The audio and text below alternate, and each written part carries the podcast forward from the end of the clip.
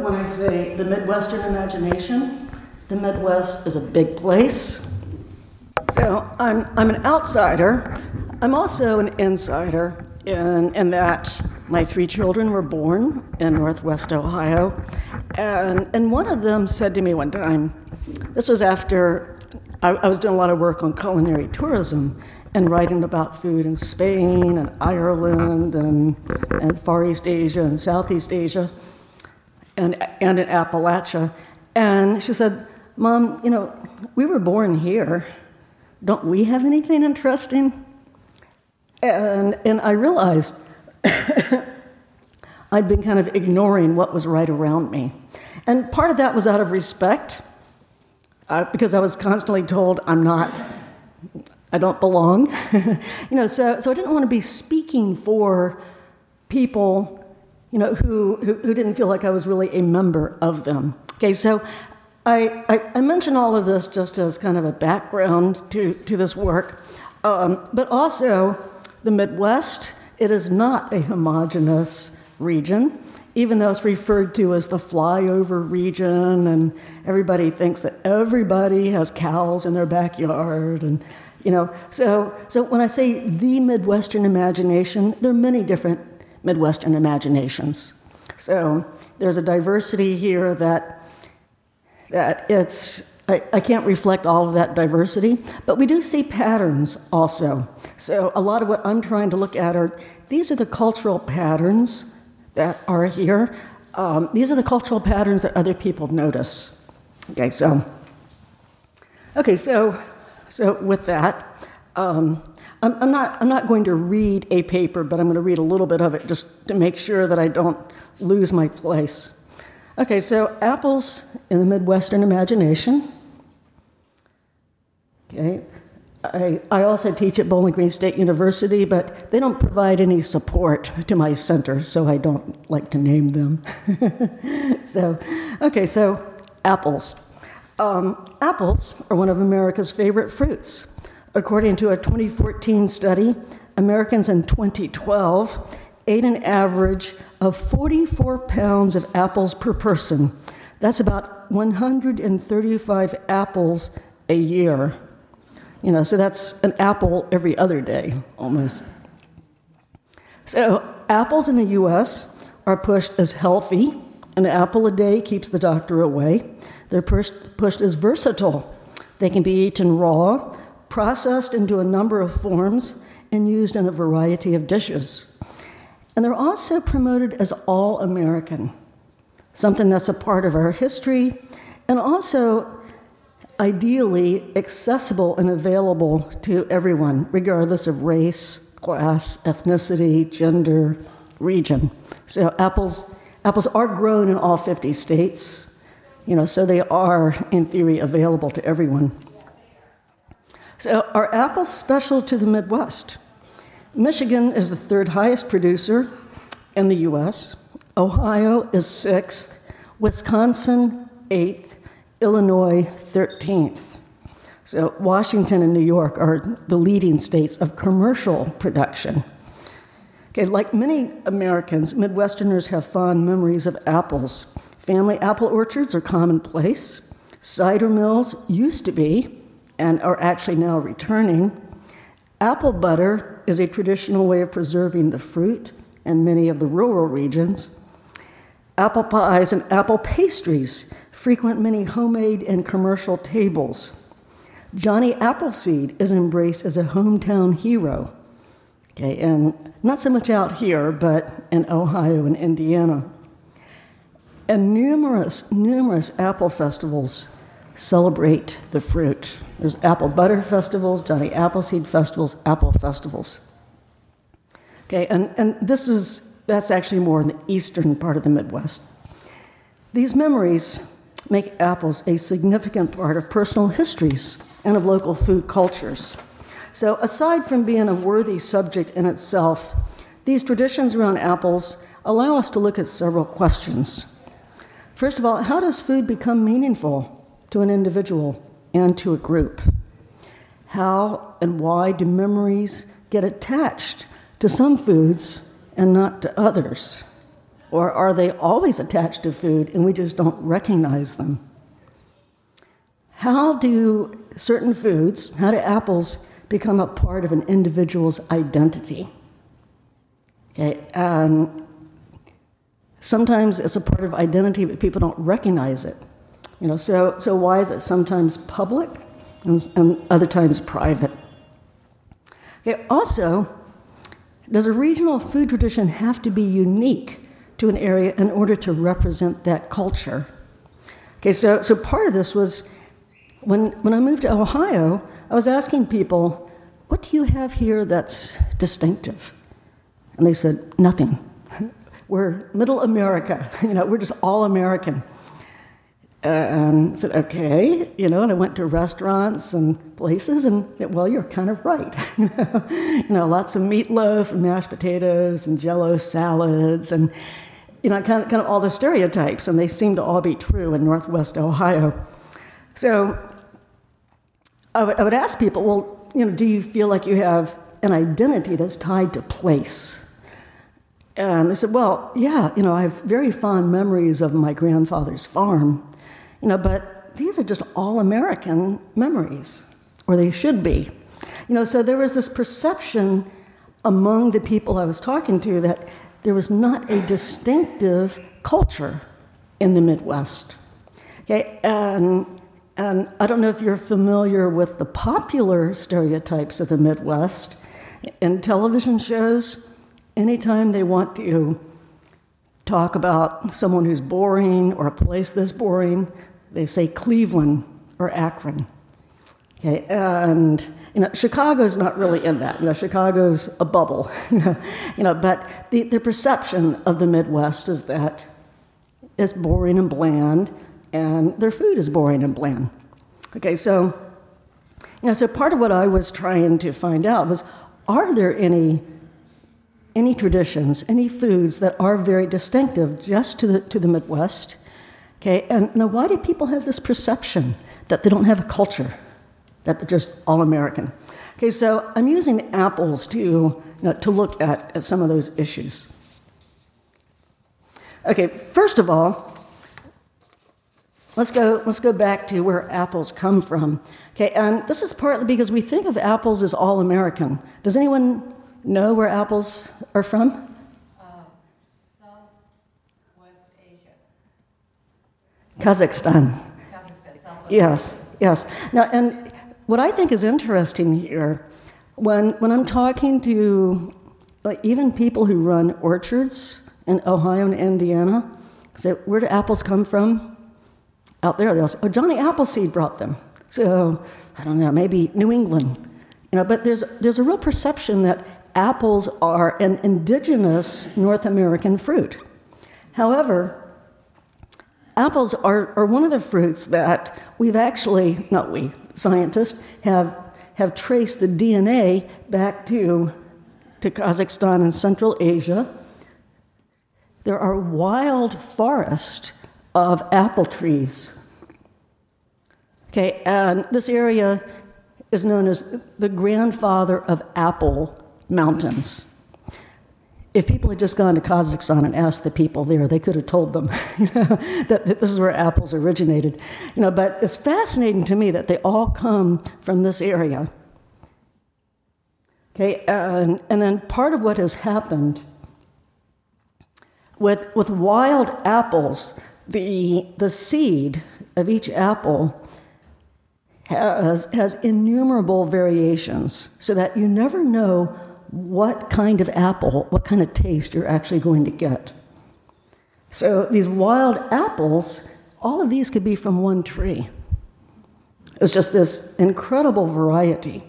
Okay, now that means if you want if you want something to eat and you go to a wild tree, you don't know if you're going to be getting a really bitter apple, you know, or something that's real mushy and mealy, or something that's very sweet and juicy.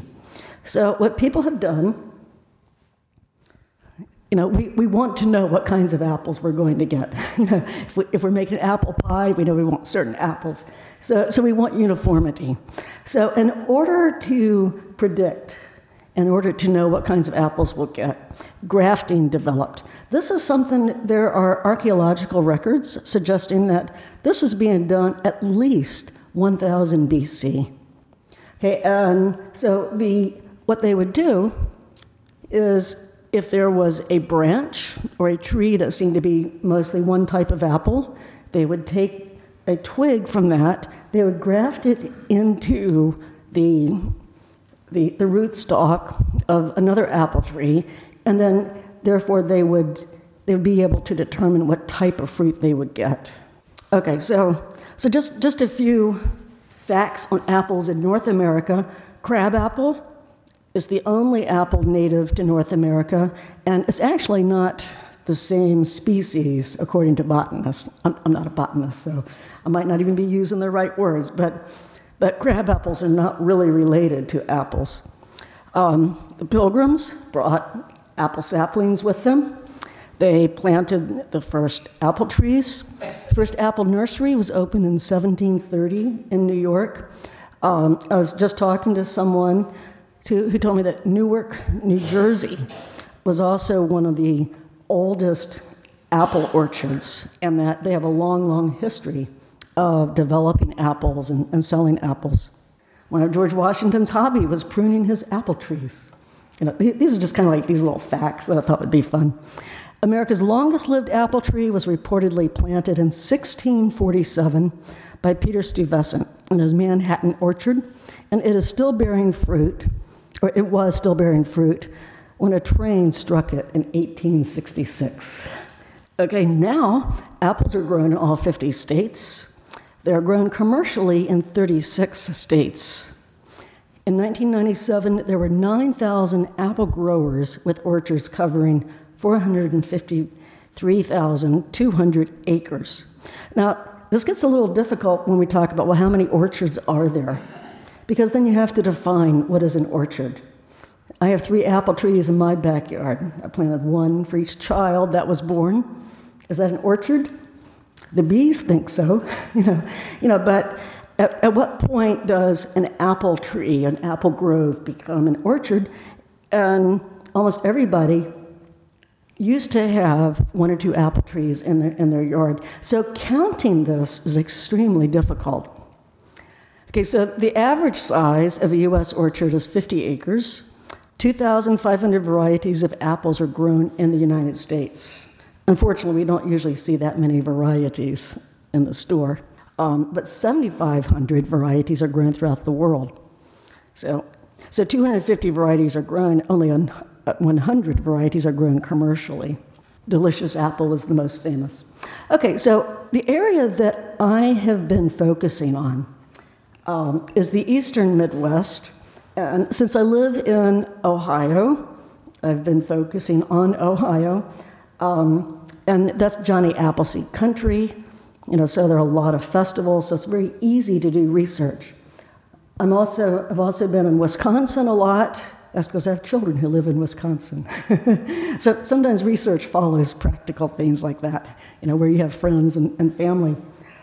So I, I have not been ever into Missouri and Iowa. I do have a friend who lives in Minnesota and runs an apple orchard, so I have been up there. You know, so, so this, this is not a sociological type of survey, you know, where I've gone to every state and every community in, in every state.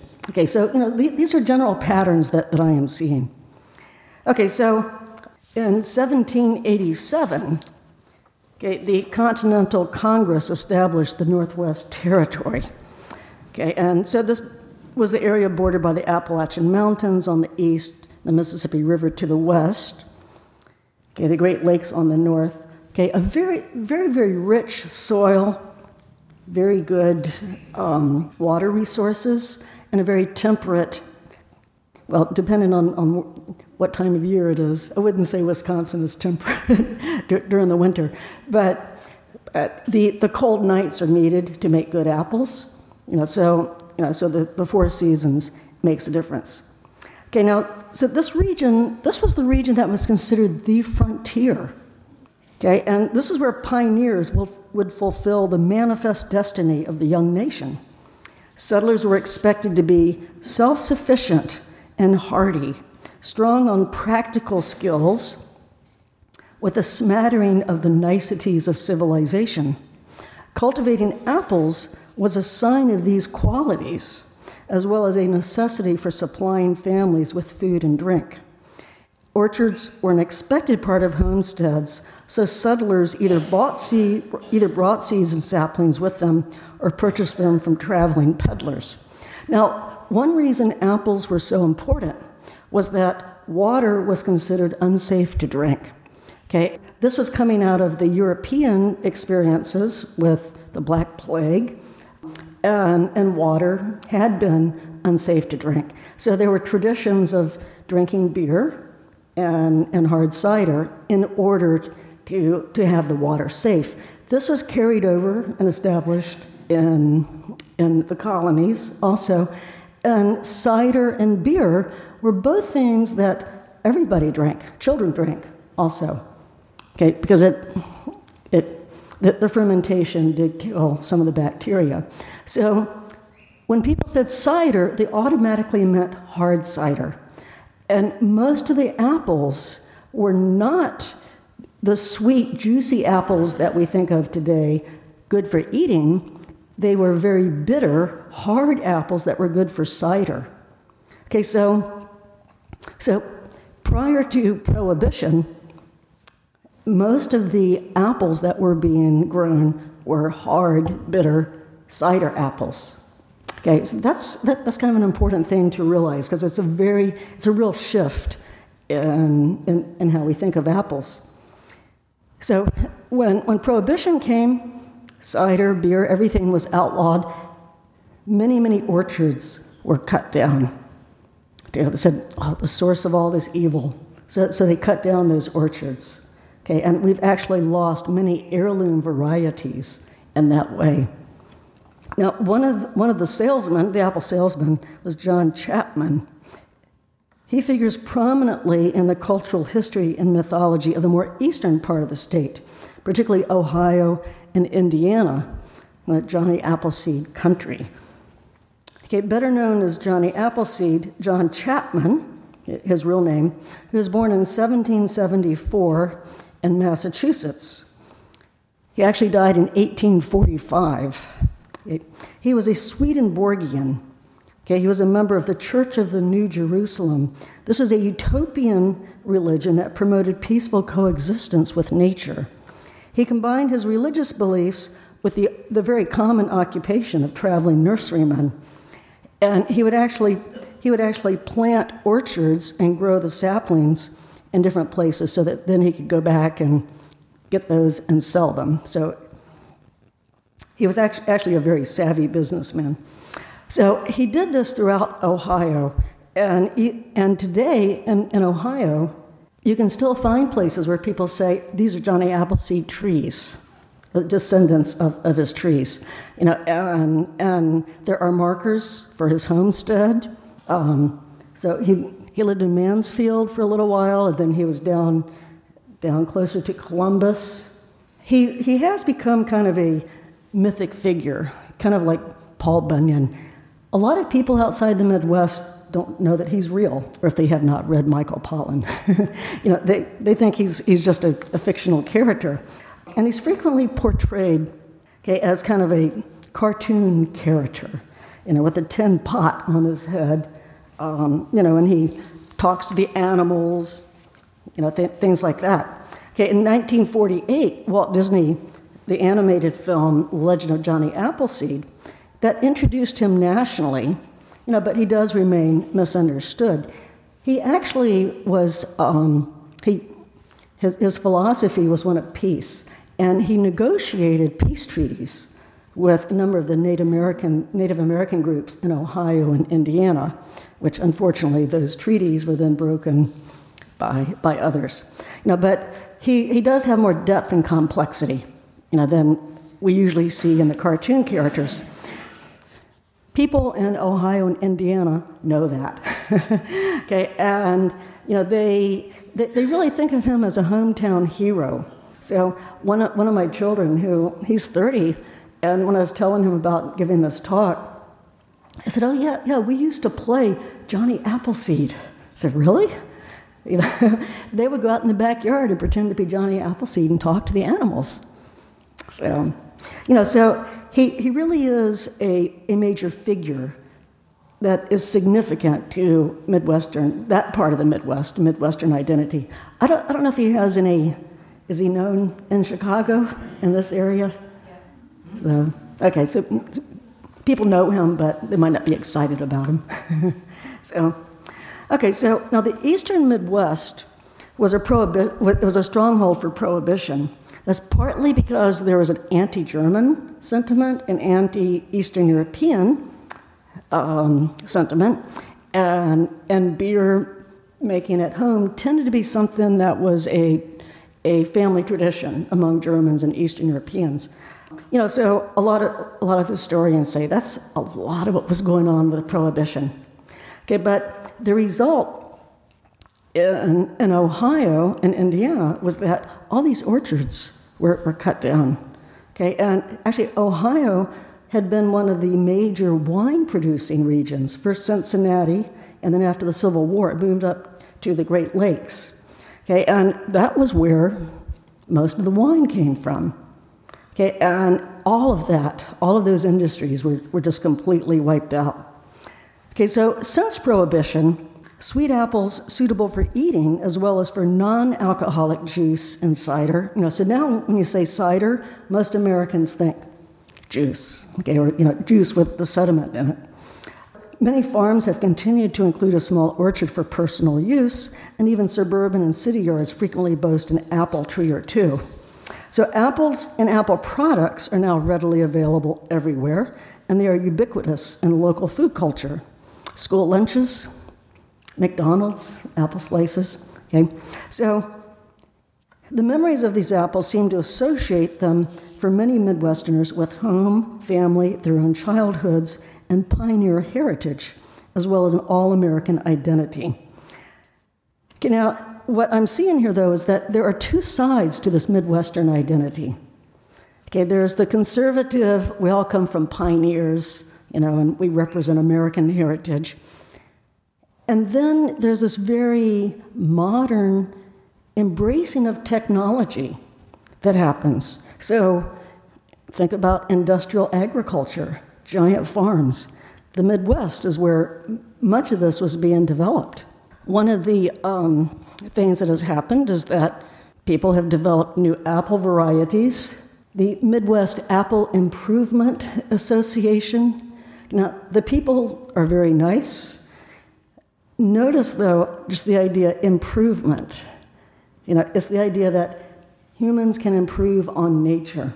Okay, so part of what we see with apples in the Midwest is this tension between this, this ideal of being conservative. Oh, we're tied into nature and the seasons, and you know, we, we live with all of this.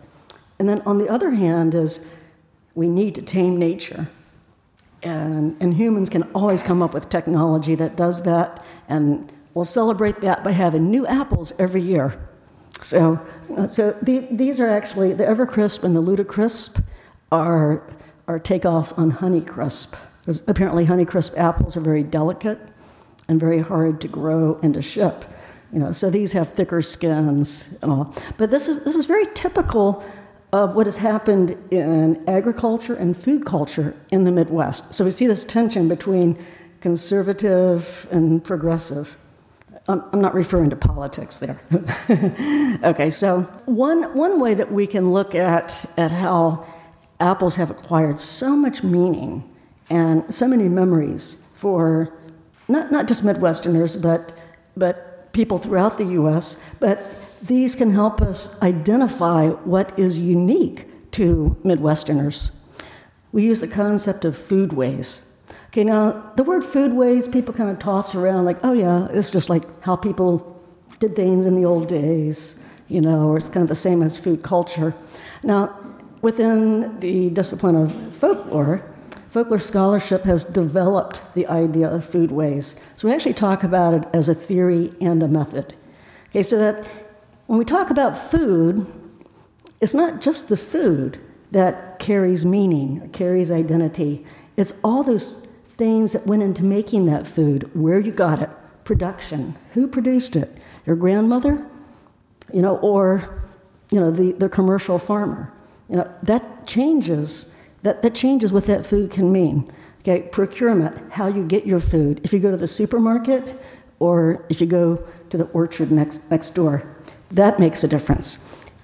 It's not always more meaningful just because it's homemade. So I always tell the story of my, my daughter, she was the youngest.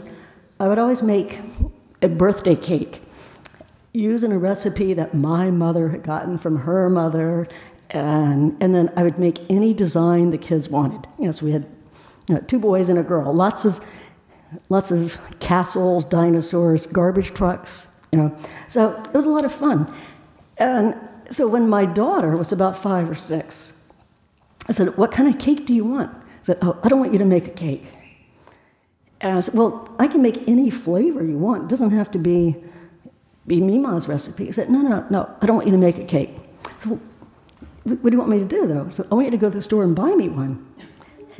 I said, Well, but we can't make it whatever design we want. I said, I don't care. And, and I want an ice cream cake. I said, Well, we can make an ice cream cake. Said, No, no, Mom, you have to go to the store and buy me an ice cream cake.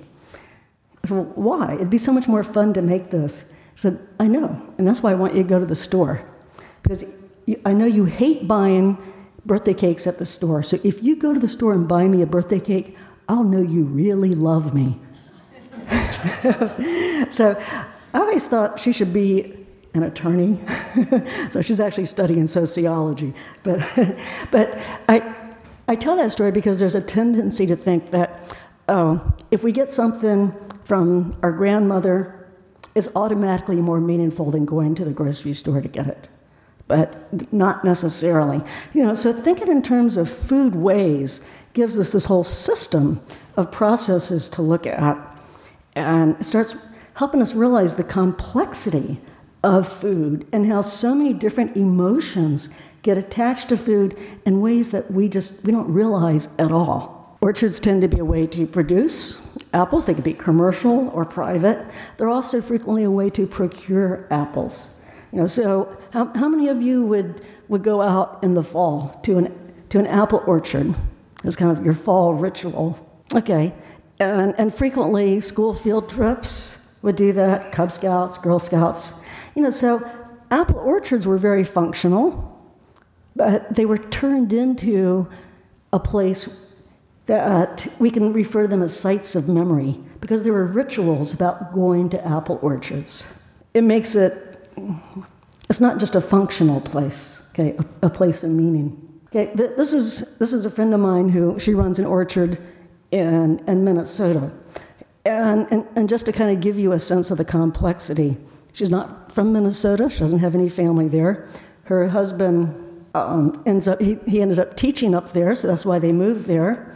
And then they bought an orchard thinking, oh, this would be nice for the children, for the grandchildren. And, and then with the recession, they've had to turn it into more of a commercial operation. It was supposed to be a hobby and fun, and now it's, you know. However, in her family history, and I asked her, I said, you know, do you, do you have any history of working with agriculture? I said, no. You know, doesn't even like apples.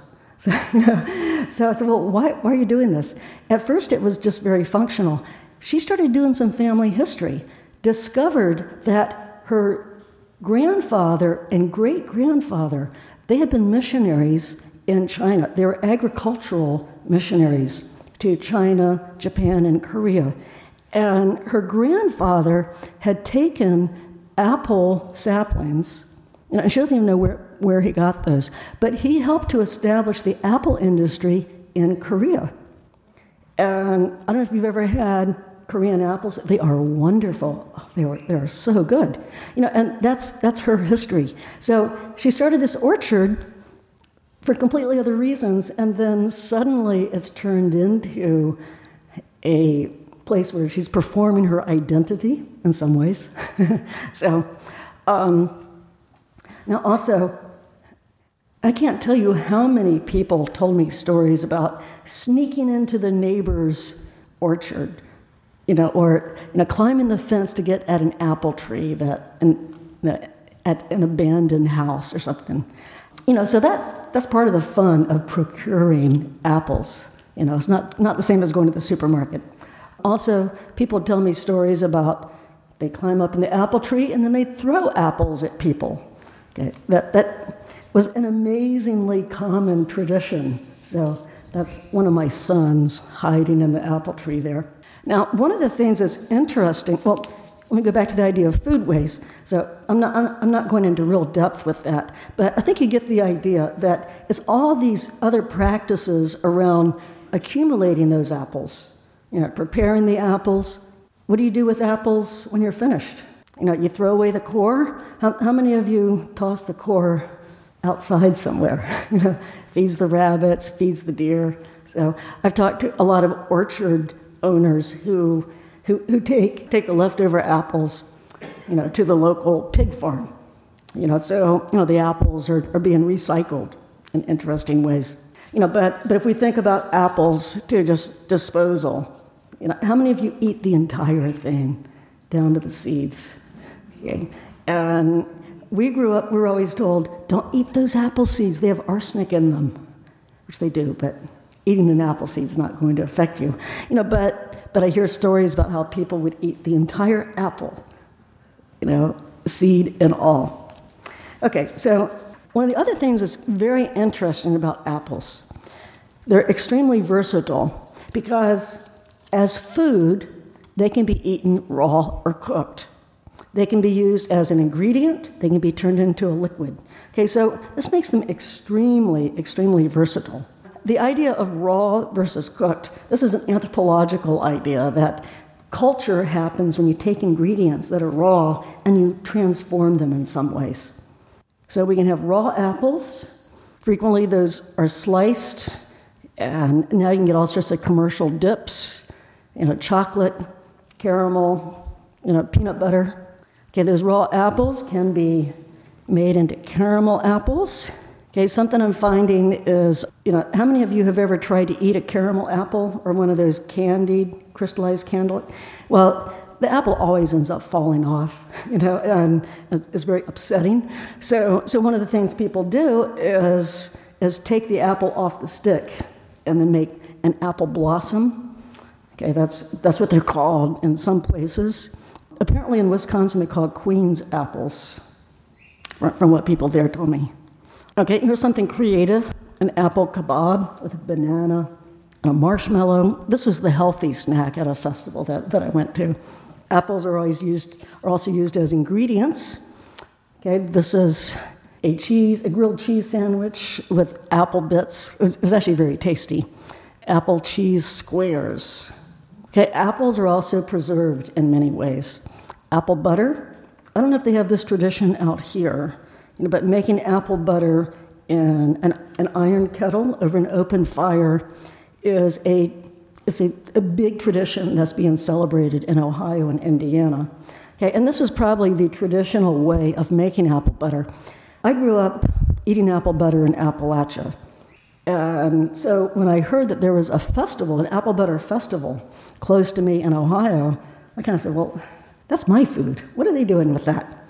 So I went over to it, it tasted very, their apple butter tastes very different. Both traditions come from the Pennsylvania area, you know, where, where German settlers were coming in. Okay, and then German settlers went into Appalachia and they, they took with them apple butter traditions.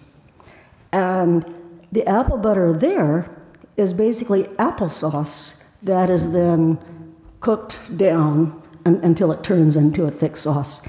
In Ohio, Indiana, Pennsylvania, the apple butter is made from apple cider that is cooked.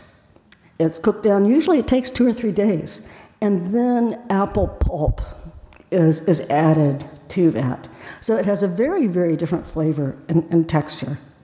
Okay, so completely, it goes back originally to Germany, you know, but these, these completely different histories and taste. And then a very common thing to do in Ohio is to add those little cinnamon red hot candies. so, more apple butter, apple pastries, all, all sorts of apple pastries are, are possible. Apple dumplings is something that they're, they're frequently found in Pennsylvania as a Pennsylvania Dutch food, and along with dried apples and dried apple pie. The fact that they're, they're very popular in some places in Ohio, and this I think shows a lot of the German heritage that is very strong there. So I don't know if apple dumplings are something that they have out here. No, okay. Okay, so here's, here's the apple dumpling. It's basically an apple, a whole apple is peeled and cored, and then it's stuffed usually with cinnamon, sugar, and butter. If you're a Pennsylvania German, you put in raisins. Okay, um, and then you take a leftover pie dough and, and wrap that up. You can put caramel sauce on that. You can do all sorts of things. Apples are made into all sorts of pastries, as we can see and we, and we have some back there also. So, appleberry shortcake, apple pie. Apple pie tends to be thought of as all American. Does anyone know where apple pie comes from?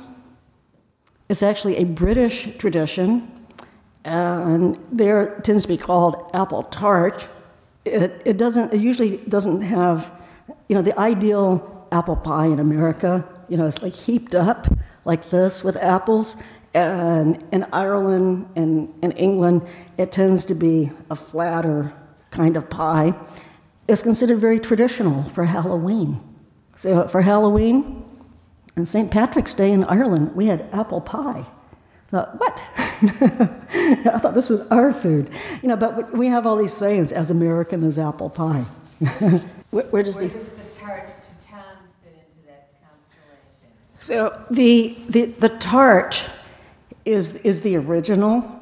And I'm not, I'm not sure where the word pie came from exactly, and, and when and why and by whom that started being applying to, to pie. You know, but we don't use the word tart in, in the US usually. So, you know, for, well, for, for this type of thing, we, we would never call this. You know, so, so the word pie itself seems to be a more American tradition. So, um, and a lot of American food traditions, people don't, we don't really recognize this. They actually have Dutch heritage. Cookies come from, from Dutch.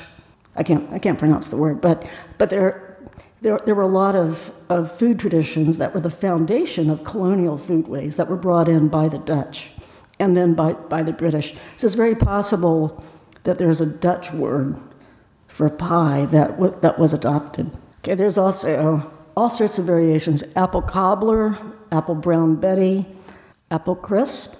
Okay, and all of these are, are basically, you know, some, some kind of apple filling and, and a topping. Now, apple crisp, I always thought of this as very traditional. I grew up with it in Appalachia. You know, I always thought of it as, as fairly southern. It turns out it's a, it's a much more recent recipe. And if you think about, well, you have to have rolled oats in order to make them. And rolled oats started being used in western Michigan among the Seventh day Adventists and other, other people who were advocating healthier eating.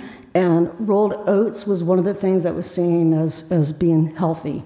Um, so granola was invented grape nuts, grape nuts things like that. In western Michigan, you know, around, around the mid 1800s.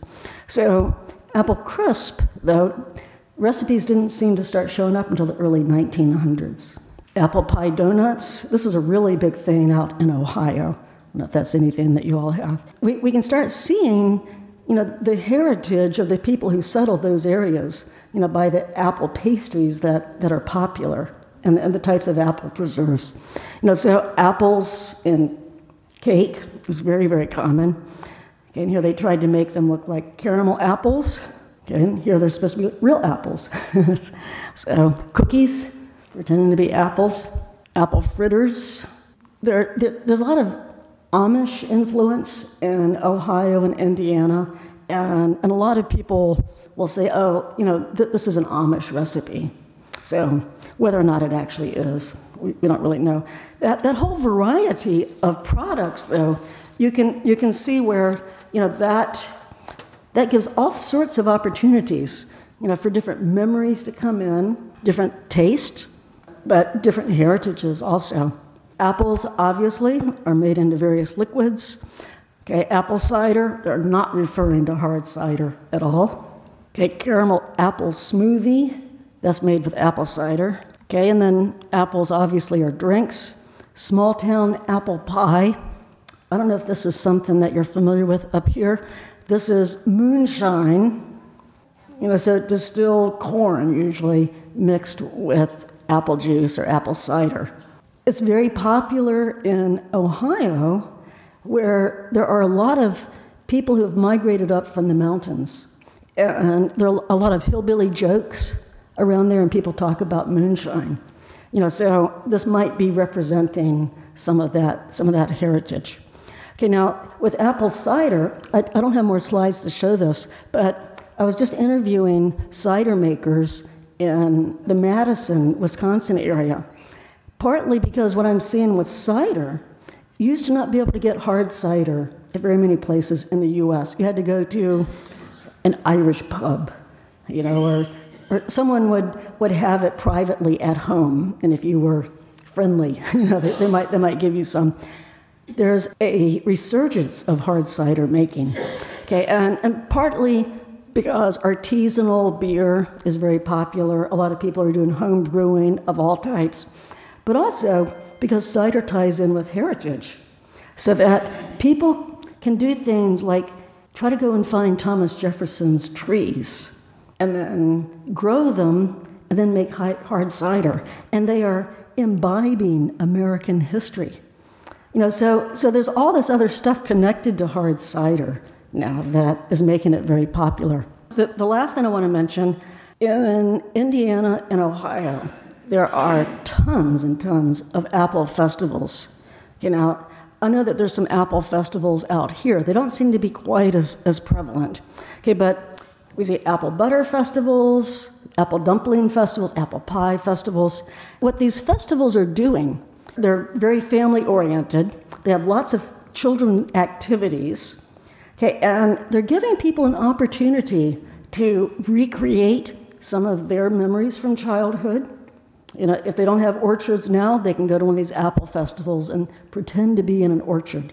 Okay, and they take chores, things that would have been chores, and they turn these into games, so apple picking, okay? And then you can purchase apples at these festivals. You can purchase various apple products, and you can sit around and eat these with your friends and your family. So, what, what these apple festivals are doing is tapping in to the memories that are there. Okay, and the meaningfulness of apples for a lot of the people who have grown up in that area they allow these people to come in, celebrate those memories, where frequently it wasn't that special. You know, you know, we have to pick apple trees. You know, we, we have to pick apples, you know, from granddaddy's tree. It was a chore. But now this festival says, wow, wasn't this cool? You were participating in this fun tradition. And then they give an opportunity for people to recreate those memories with other people, with their families, their children, with their friends. Okay, so there are all, all sorts of things happening at these festivals okay, that are creating a sense of identity. Are apples special in the Midwest? I'd say yes and no. A lot of these memories, people all over the US have these. However, they are tied more to a sense of place here, and they seem to be very, very intense. And so, so people, when, are, when they're talking about their childhood, will frequently bring up apples. But also, I think the very fact that they are all American, they are shared by everyone else, that ties into Midwestern identity. When people would say, We don't have anything special, we're just all American. Apples prove that. Yet, when they take a bite of an apple, that also takes them, it floods them with memories okay, and takes them into all of these events from their past and also events in the present so that they can share those memories. Okay, so I'll leave it up to you to decide if apples are special for you. Thank you.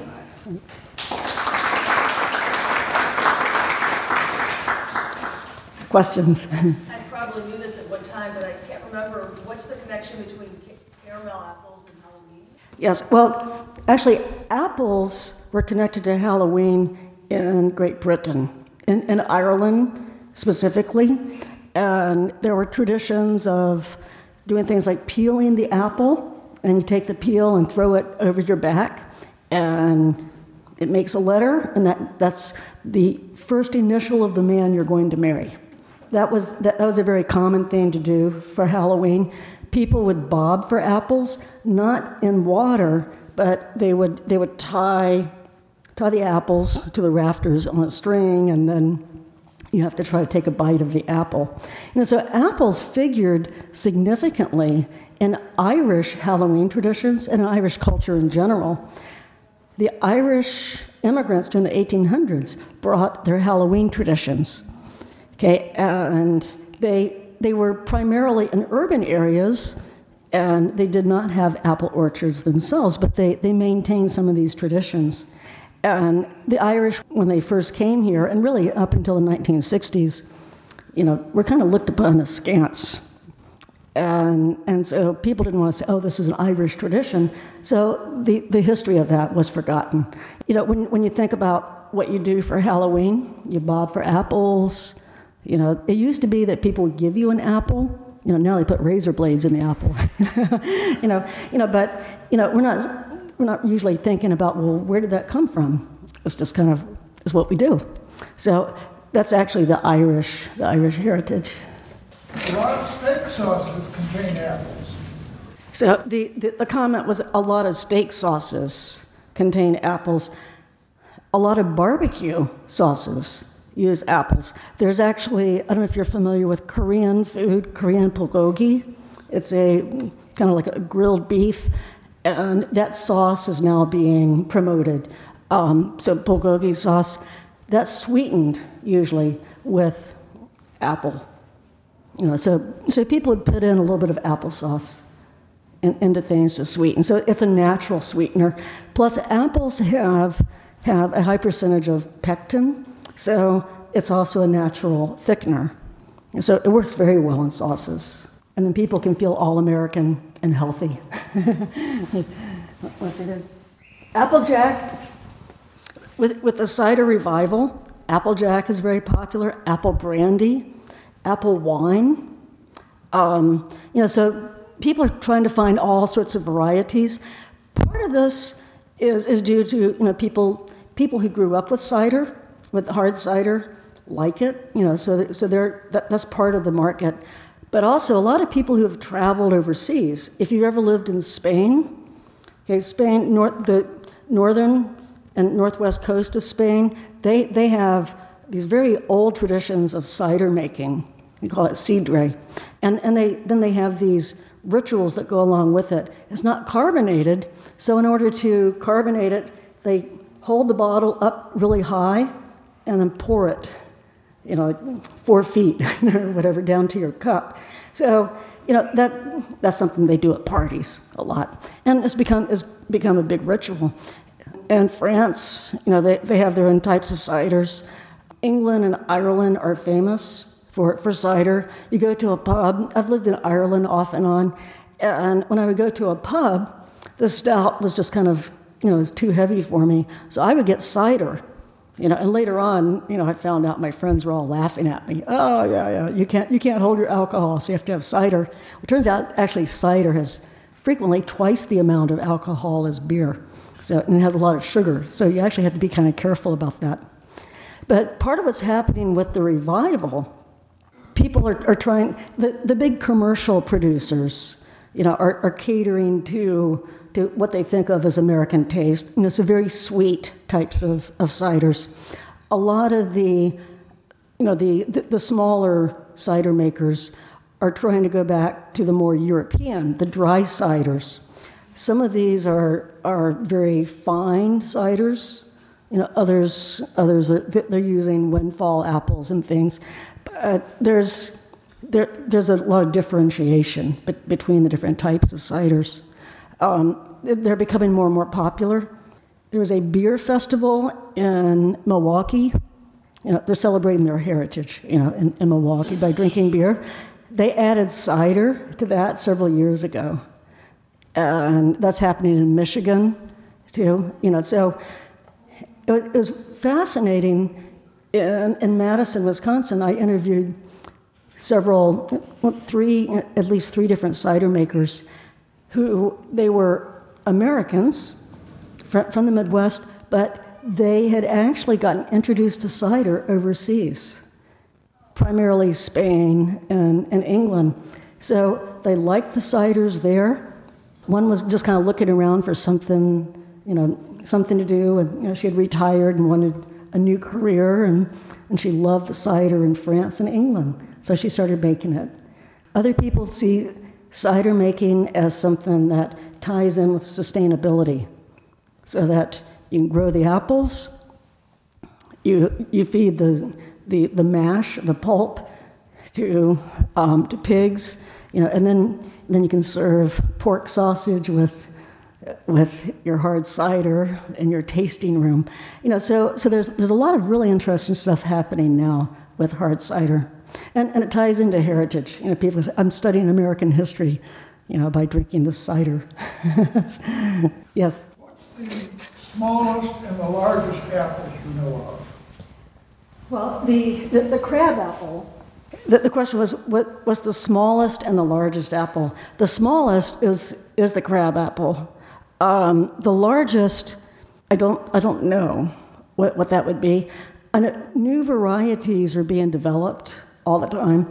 And, and pomologists, you know, people who, who study apples, they, they keep track of all that. You know, they know the names of the people who, who were inventing those apples. And Iowa um, and, and then Cornell are, are big centers for, for apple grafting and, and apple exploration. You know, so the, the Univ- University of Illinois website would probably have that. So I've gotten a lot of reliable information from them. It'd be fun to know, though. So actually, the largest apples I have seen were in Korea. So, and they were that big, you know, almost like melon sized.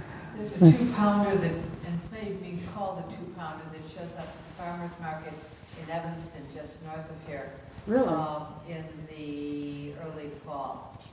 Um, And then we get the lady apples, which are true apples, Mhm. um, not crab apples, which are pretty small. They're just pretty, pretty, very tart, but very high in pectin. Mm-hmm. Um, And they're used, I use them in Mexican ponche come Christmas time, so they're, Oh, uh, to make what we would call a spiced crab apple, so. oh, okay. It's- They're, they're they're about that size versus that size. Okay, and, and I, I've heard of that, and I assumed that they were crab apples. I asked, And they were, um, we have a lot of different ethnic groups in the north part of the city here, and grocery stores cater to them. And if you start chatting with the guys in the produce department, you learn all sorts of stuff. Um, So lady apples are real apples as opposed to crab apples, which are malus. I think malus is is the ge- gen- uh, the things that bloom pretty in your front yard. Um, And um, they're real, they're just very small, they're defined, they're still apples, they're just, that's what they're called. okay, oh, good, I'll, I'll have to look that up. Yeah, Yeah, and I also, you know, since, since I, I don't have a background in, in food science or, you know, chemistry um, or agriculture, so I try not to st- overstep my bounds with things like that. And, you know, and I, I talk to a lot of people who have orchards and, and I can Google lots of things. you know, but, but I'm always kind of, kind of hesitant to, you know, to, to give you a definitive answer on something like that. It, it's kind of like how many orchards are there in the Midwest? You know, and well, how many rabbits are there in the Midwest? You know, it depends on the season. depends on where you are. So, so, so, you know, some of these answers get, get very get very tricky. So, I was gonna ask about the Korean, what the, you said it's, they're big, what's the flavor? Are they the tart side, and how do they use them in Korean cooking? so the, the question was about Korean apples, and they they slice them up and eat them raw. Um, however, they tend to, they usually peel them. At least when, when, when I lived there, they, they were very worried about the natural, you know, the night soil that they would use for fertilizer. So almost all fruits were peeled. Um, but they, they do, they, they'll put a slice of apple in kimchi. Okay, and it's a, a sweeten, it sweetens it up a little bit. They use it in, in the sauces frequently, um, and it's frequently eaten for, for dessert and snacks. So they'll put an apple ring in ginseng tea and ginger tea. Yeah, it's a really nice idea. The question was what, what accounts for the differences in apple butter making between Ohio and, and Appalachia. I think you know part of part of what happened in in Appalachia is that the, the German heritage was kind of very intentionally forgotten, both by insiders and outsiders. People who would write about Appalachia, they always talked about the Scotch Irish heritage, you know, and then they, then they started talking about the English heritage, you know, but no one recognized the German, um, and there are other Eastern Europeans who, who went into the area. You know, so, so part of it was that it wasn't preserved as a heritage food. People weren't saying, oh, this came from my German great great grandmother. You know, so they started doing whatever was most convenient, I think. And the cider, it's easier to drink that, and it takes a long time to boil it down. You know, so I think it's probably a matter of convenience, and then also just a sense of, well, it doesn't matter what we do to it. We're not trying to preserve a history.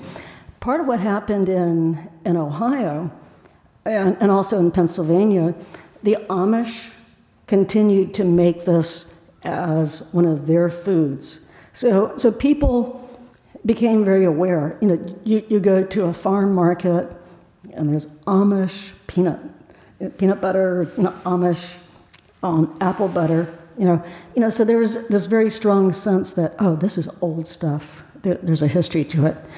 And then in in Ohio, the apple butter festival started because a a family that was very active with the historical society in this one town they were trying to come up with what can we do that has a sense of heritage, that would be fun, that would include everybody, but it's also different from what other places are doing. And so one of the families, they would have a family reunion around apple butter making every year. They, they had an orchard, and so this was something that they that everybody had done in the past, you know, and so they thought this would work well for history. So, and then, and then people started saying, oh yeah, I remember my grandmother doing that. And people started looking in their garages and finding, you know, finding these old, these old iron kettles. You know, and so now the tradition in Ohio is has, it has to be outside in an iron kettle. And, and you can see how then that turns into a fun kind of event you know, it's a potluck and other things are happening, and you know, you have to be there stirring, you know, for two or three days. So, you know, so so the the, the difficulties of making it are part of what make it special. Yeah. I, I just wanted to comment. mm-hmm.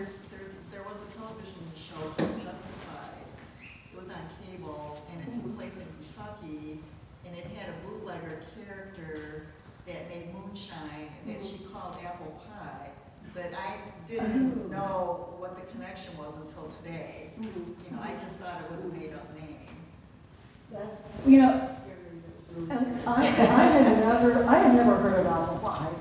Um, even though, you know, so, you know, we're talking about apple pie, the, the drink, and I had never heard of apple pie as, as a drink, even though several of my uncles were bootleggers and, you know, it's kind of part of the family mythology. You know, they had stills up in the mountains, you know.